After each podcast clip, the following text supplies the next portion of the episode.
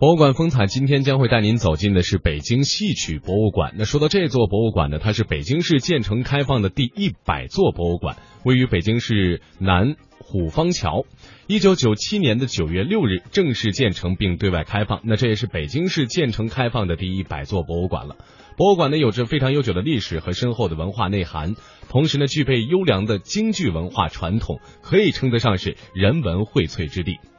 那么现在北京戏曲博物馆呢已经成为了北京南城的一处集戏曲演出、参观、研讨、普及等等这样对外文化交流的一个文化亮点了。那么今天的博物馆风采呢，我们将会跟随记者一起走进这座博物馆，去了解京剧的发展历程，感受戏曲之美。要说京剧，那可是中国的国粹，生旦净丑、唱念做打，有很深厚的艺术内涵，很久远的历史渊源。即便在今天，好这口的人还是不少，特别是在北京城，戏迷票友那就更多了。怎么样，今儿个我带您找一个能听戏的博物馆去。在这儿不仅可以知道京剧的发展演变，了解丰富的戏曲知识，观赏珍贵的戏曲文物，还可以见天的在大戏楼里看京剧、听昆曲。我不用往下说了，您也猜出来了，这博物馆就是北京戏曲博物馆。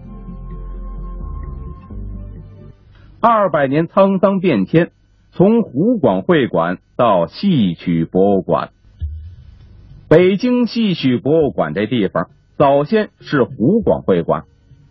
这湖广会馆呢，自打元朝开始就是一个行省，地盘包括今天的湖南、湖北和广东北部一带。那时候每年都有不少赶考的文人、做买卖的商人，还有等着封官的候补官员，从湖广行省来到京城。这帮人那是老乡见老乡，两眼泪汪汪啊！为了歇脚吃饭、联络乡情，得嘞，就集资盖个会馆吧。大概就跟现在各省设立一个驻京办事处差不离儿。这湖广会馆建于清嘉庆十二年。也就是一八零七年，到了道光十年，也就是一八三零年，又在会馆的前院兴建了这座大戏楼，形成了现在的布局。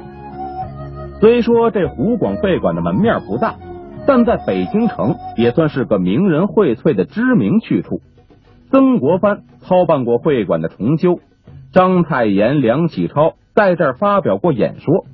特别值得一提的是一九一二年，孙中山先生五次来到湖广会馆，在此主持了中国国民党成立大会。后来随着时代变迁，湖广会馆逐步衰落，直到一九八六年，北京市政府提出利用湖广会馆的旧址建立一个戏曲博物馆。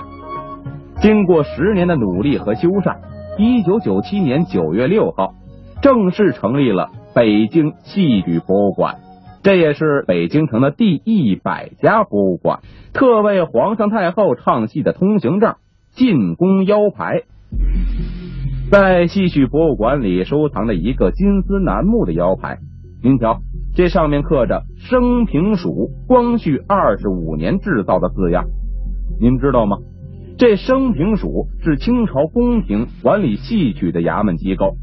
专门负责从民间挑选艺人进宫，给皇上唱戏解闷儿。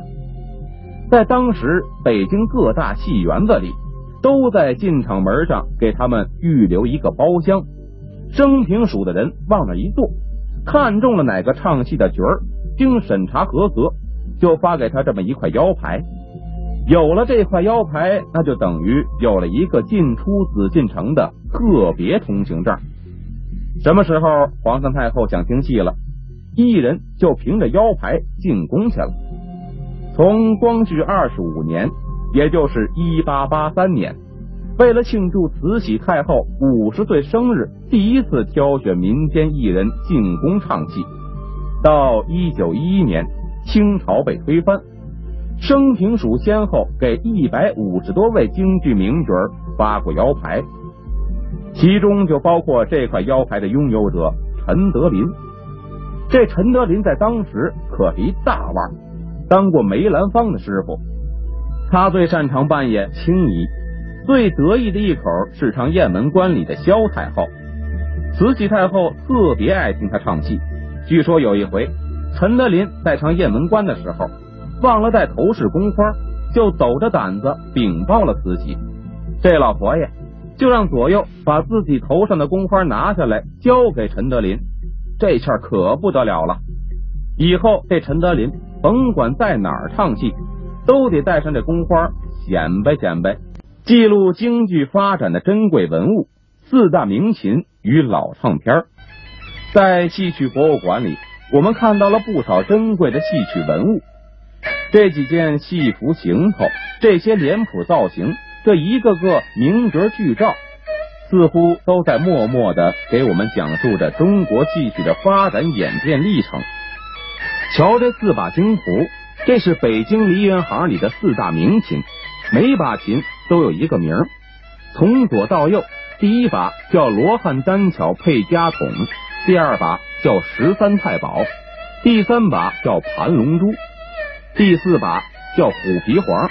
这四把京胡是根据四大名旦梅兰芳、尚小云、程砚秋、荀慧生的嗓音条件和演唱风格而精心制作的。除了琴音响亮之外，更能烘托出不同流派大师的艺术特色。还有这个手摇留声机，论年头已经一百多年了。在它周围摆放的这几张老唱片，灌制的都是京剧大师的著名唱段。这张是梅兰芳的《天女散花》，这张是孙菊仙的《桑园教子》。要知道，在一百多年前的北京城，能坐在家里头听上京剧唱片，这可不是一般人。可是能够灌制唱片的，那也不是一般的角儿。那年头，京剧演员到唱片公司去灌唱片，自己个儿不用掏钱，唱片公司每做这么一版，得给这京剧演员一千块现大洋。好家伙，那时候买袋五十斤的白面都用不了一块现大洋，这一千块是多的一笔钱呐。所以说，现在留下的这些京剧老唱片，那都是够档次、够水平的名角唱段，是记录那段历史的宝贵文物。今非昔比的演出环境，大戏楼。如果您到戏曲博物馆，怎么着也得进这大戏楼看一看呢。瞧瞧里面的大堂、舞台、包厢和茶座，门口这一溜鸟笼子，还有这会学舌的八个，处处都透着一种老北京特有的风情。